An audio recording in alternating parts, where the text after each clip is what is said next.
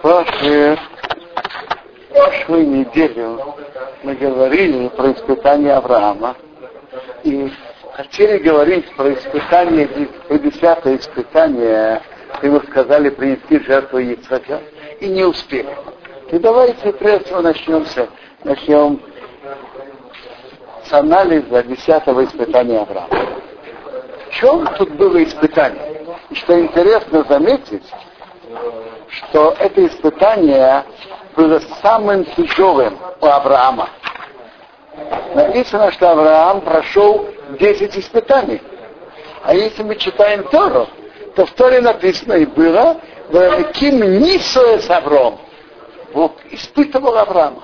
Получаем, ни в каком другом испытании не написано, Бог испытывал. Выходит, что это, относительно этого испытания все предыдущие не испытания. А вообще разберем, э, Медраж говорит нам интересную вещь. Бог испытывает садыка. Праведника Бог испытывает. А Раша Бог не, не, не любит.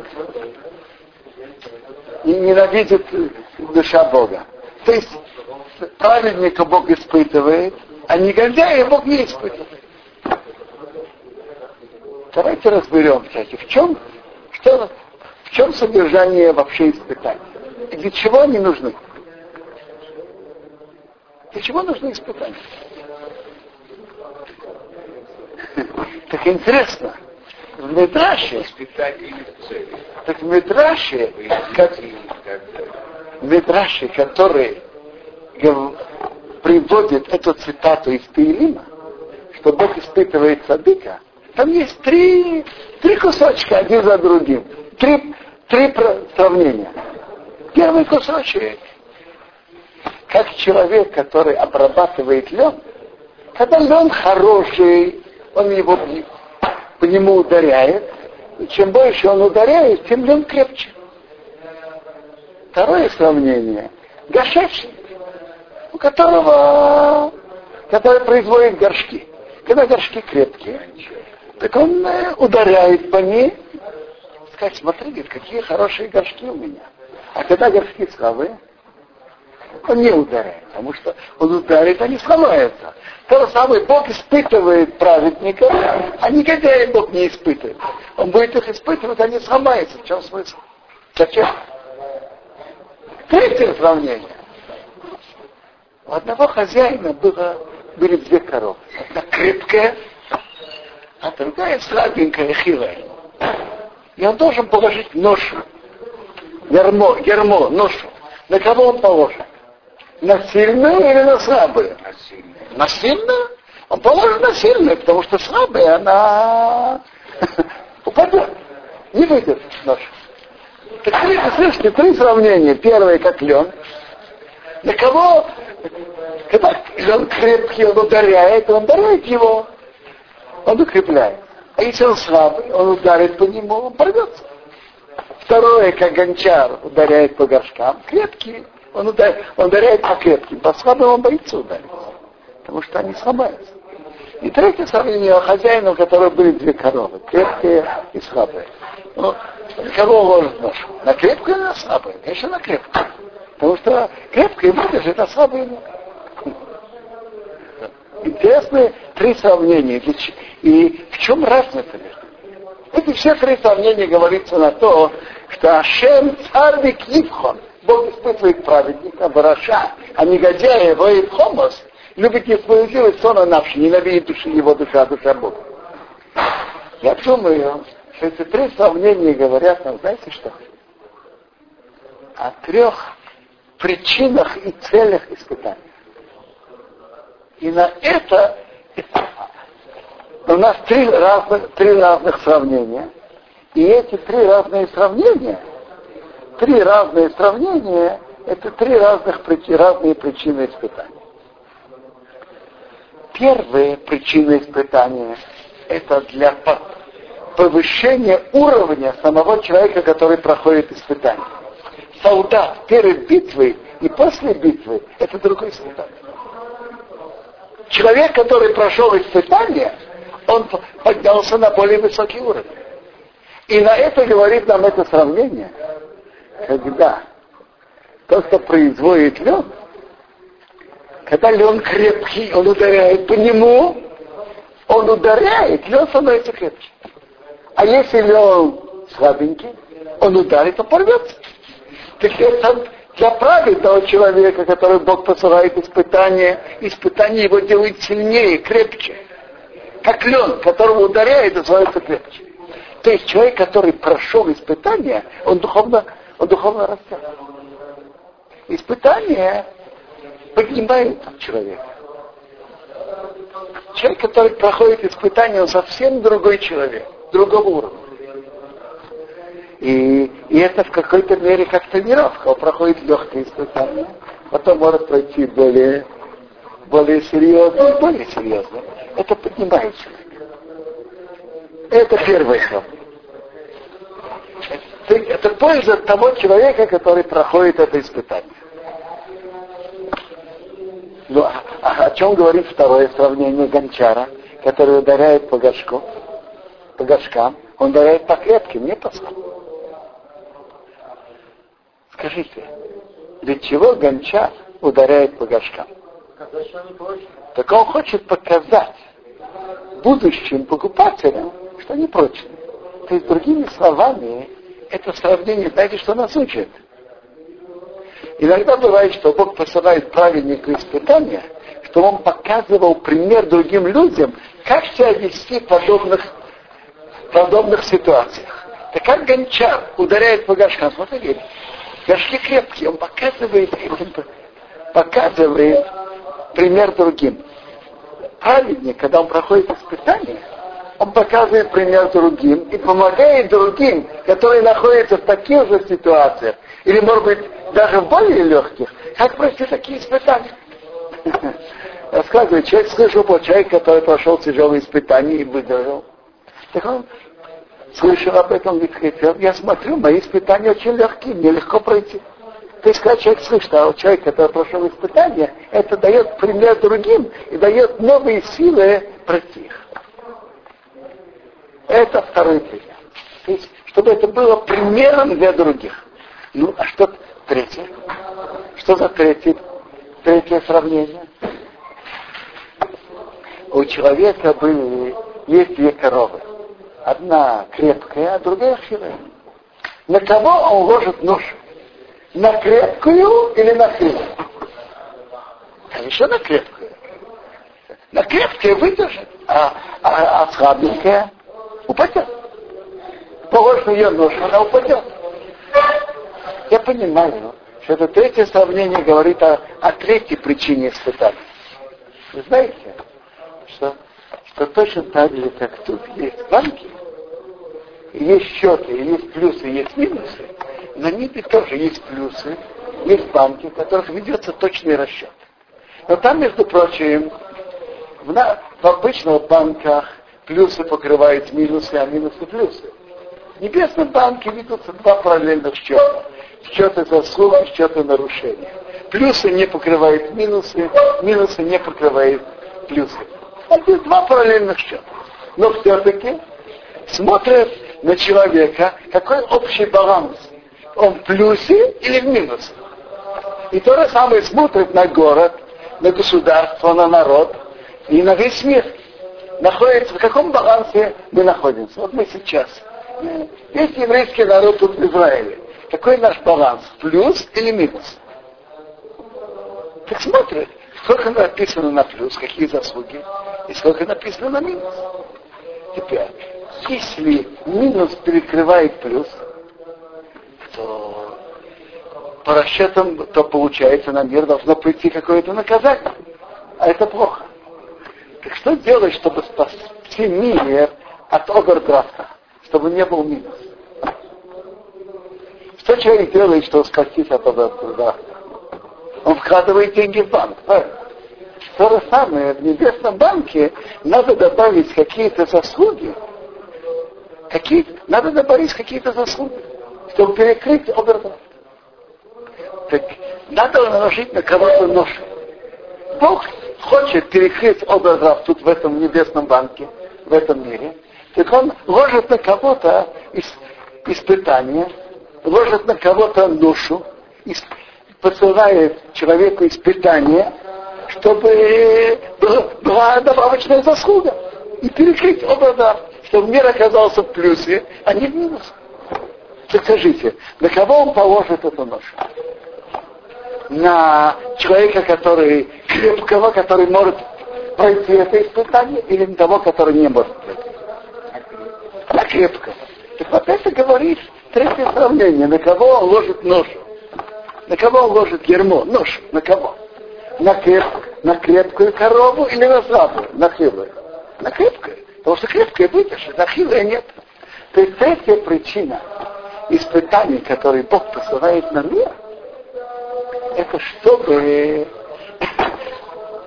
спасти мир, то есть для пользы мира, чтобы мир не, поп, не попал в положение, что больше нарушений, чем заслуга.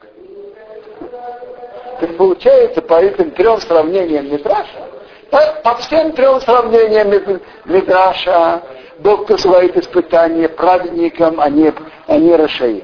Праведники проходят, а негодяи не могут их пройти.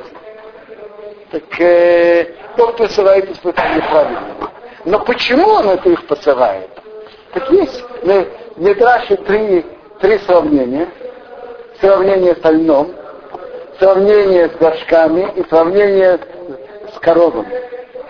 Каждый из них говорит другую причину испытания.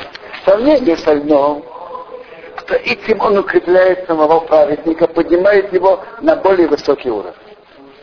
То есть до испытания он имел, имел готовность к испытанию, имел желание пройти испытание.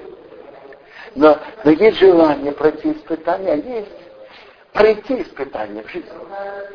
Пройти испытание это не то же самое, как иметь готовность пройти испытание. Человек, который, скажите, солдат, который учился воевать и готов воевать. И солдат, который прошел войны. Это тот же солдат? Понятно, что нет. Праведник, который готов к испытаниям, это только в теории. А который прошел, он уже умеет, он уже прошел. Это первая причина. А второе сравнение говорит, чтобы показать пример другим. А третье сравнение, чтобы для пользы мира, чтобы мир не был минусом.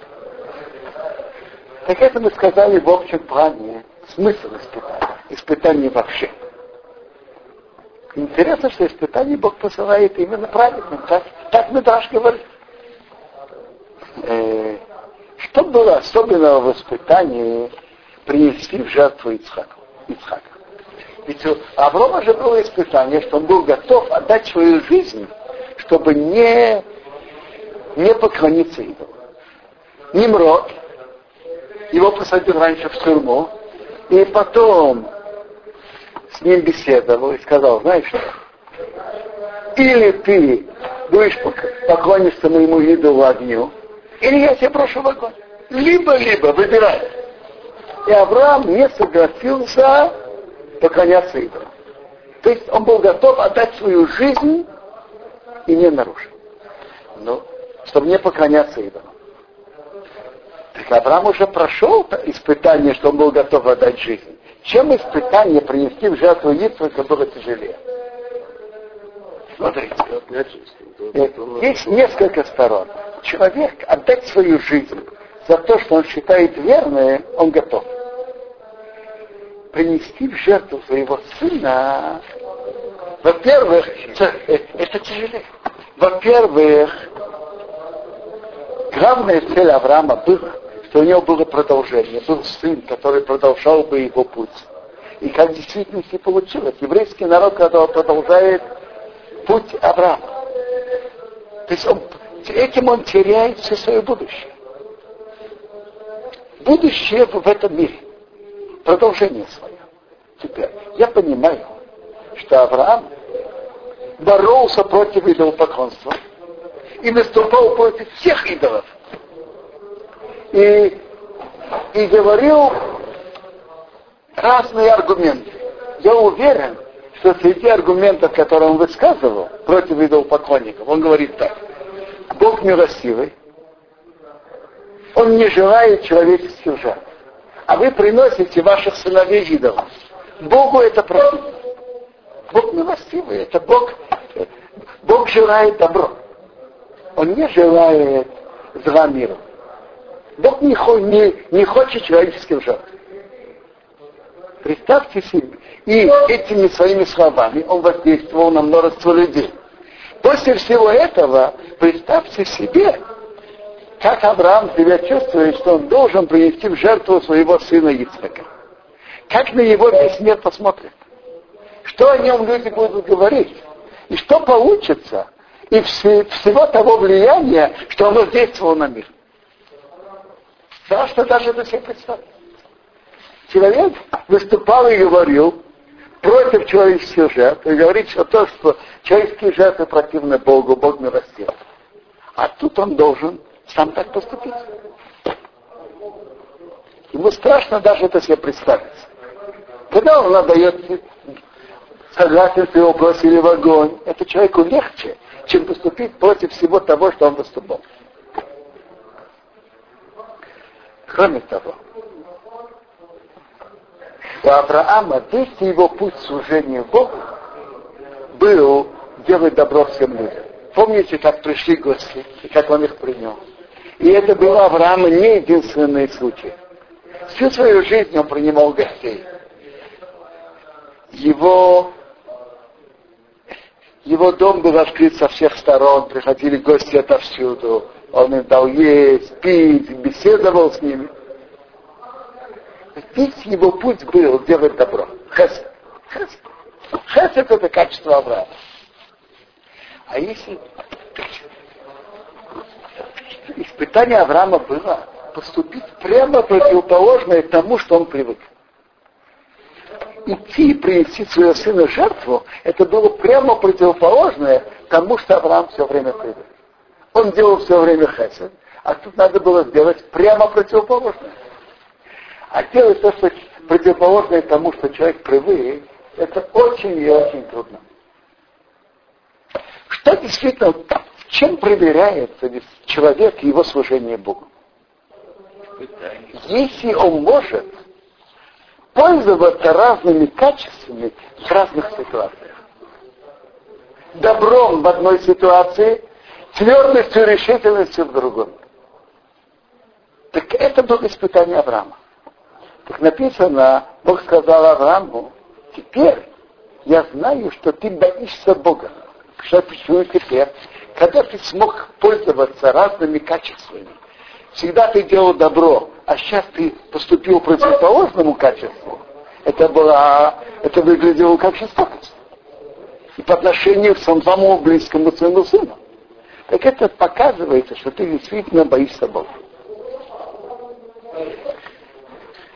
Ведь он пользовался, действовал совершенно противоположно тем качествам, которые он всегда поступал.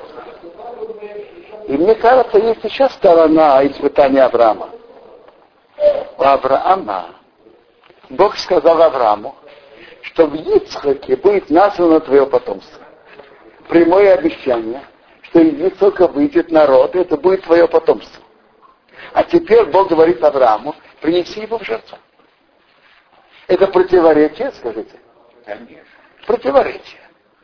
Э, Авраам мог бы спросить, Бог тебе сказал так, сказал Ицеку надо твое потомство, а сейчас ты мне говоришь, принеси его в жертву? Нет, Авраам не спрашивает. Он получает приказ, он идет его выполнять. Вопрос это вопрос. И что интересно, как, после того, как Авраам уже его завязал и приготовил, и уже занес нож, сошел ангел и говорит, не трогай его, не делай ему ничего. Теперь Авраам спрашивает у Бога. Теперь я хочу тебя спросить вопрос. Раньше ты мне сказал, принеси его. Раньше мне сказал, в Яцуке будет названо твое потомство. Потом ты мне сказал, принеси его в жертву. А сейчас ты мне говоришь, не протягивай руки к мальчику. Что это значит все эти три, три приказа от тебя? Как это соответствует одно другому? Он говорит, нет противоречия. Говорит ему Бог. Я тебе сказал бы, я тебе сказал его, зарежь его. Вознеси его в жертву, вознеси. Ты вознес его. Теперь ты можешь его спустить. Я понимаю, что это не то, что Авраам неправильно понял то, что Бог ему сказал. Вопрос же такой, сказал, вознеси его жертву. Вознеси жертву, вознес, естественно, исполнив до конца. Но при, прямой приказ был вознеси. Вознес его на жертву. Ты свое выполнил, теперь я говорю тебе не трогай. Э, то, что он ему сказал, такое выражение, что приму наиболее близкое, наиболее естественное понимание, так и зарезать его, это, это, это, это было бы частью испытания. Э, вам знал, что он спустится с Исхаком назад, потому что он там говорит, что выношу, выношу. Выношу Вареха, мы вернемся к вам, я вам скажу. Это большое качество всегда на все стараться говорить в хорошую сторону. И это то, что Авраам сделал. Нет? А когда он шел, он шел же выполнять приказ Бога. Он шел выполнять приказ Бога. А то, что он сказал, мы вернемся, надо говорить всегда в хорошую сторону, не в плохую. Э, из интересных сторон Авраама я было также испытание его, как он будет это делать. Бывает, что человек делает того, что он вынужден. И если человек делает то, что он вынужден, он делает это без любви и без желания. Но он обязан. Кому-то приказывает делать то, что он обязан. Как он делает? Успокоил. Он делает без желания, не энергично и не быстро. Авраама было наоборот. Написано, что он сам запряг осла. Сам запряг. Когда человек делает сам, у него уже были слуги. Почему он запряг сам? Потому что он делал с любовью. Любовь меняет рамки поведения. Когда человек делает с любовью, то он не считается с правилами почета, почему я, у меня есть слуги, он делает сам. А то, что он любит, он делает сам с любовью. Он делает с полной любовью.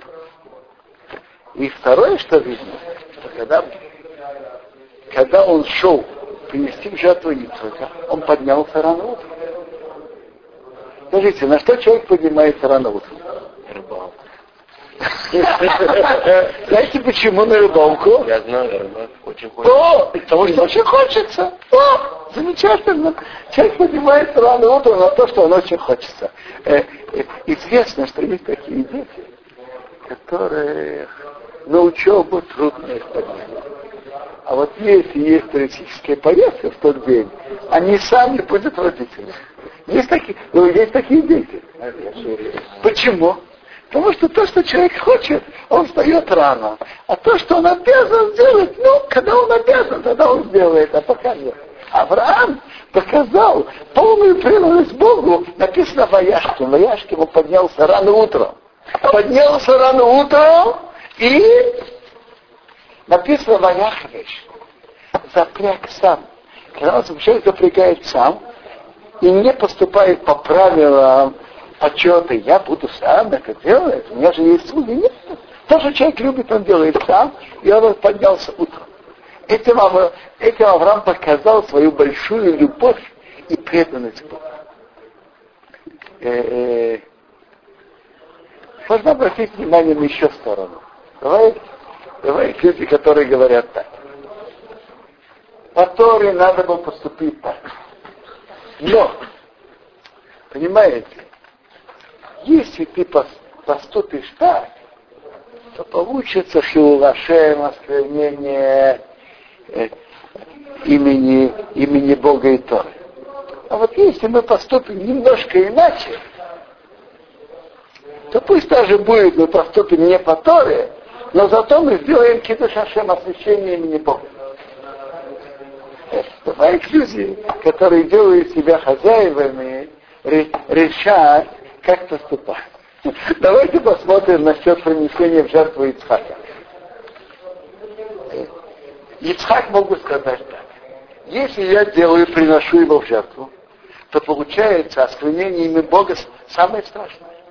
Я, я на сотни тысяч людей воздействовал, что и воздействовал и оторвал их от веры в идолопоклонство, оторвал от идолопоклонства, тем, что я им сказал, что Бог милостивый, Богу противны человеческие жертвы, и Бог желает только добра людям.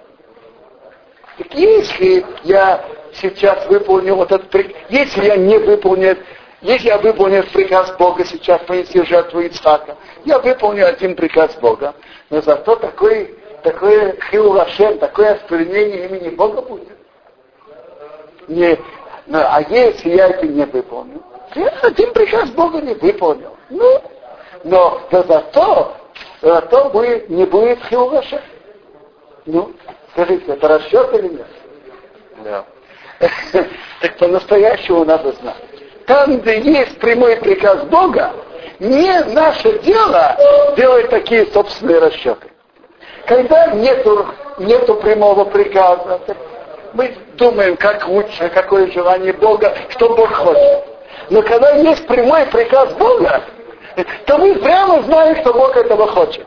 Бог приказал принести, надо это сделать. Что получится? Получится кидуш Ашем, хилур Ашем. Когда есть прямой приказ Бога, мы должны это выполнять. И если Бог так велит, то от этого получится только хорошее. Это одно из... В наше время есть тоже люди, которые говорят, давайте сделаем в чем-то иначе, чем то. Но зато буду смотреть на религиозных людей положительно, будет э, кидуш Ашем и так далее мы должны знать, там, где есть закон Торы, прямое указание Торы, нет места таким расчетам. Мы должны стараться во всем делать кидуш Ашем, остерегаться от Хилваша, осквернения имени Бога. Но там, где есть прямой приказ Торы, то мы должны просто быть солдатами и исполнять его приказ. И мы должны знать, что самое лучшее выполнять то, что Бог велит. велит. И от этого получится только освящение имени Бога, только кидуш Ашем. Вот как у Авраама. Он принес, пошел принести в жертву Ицхака. Бог велел ему это не сделать, в конце концов. И что вышло от этого? Освящение имени Бога, как, насколько Авраам был предан Богу.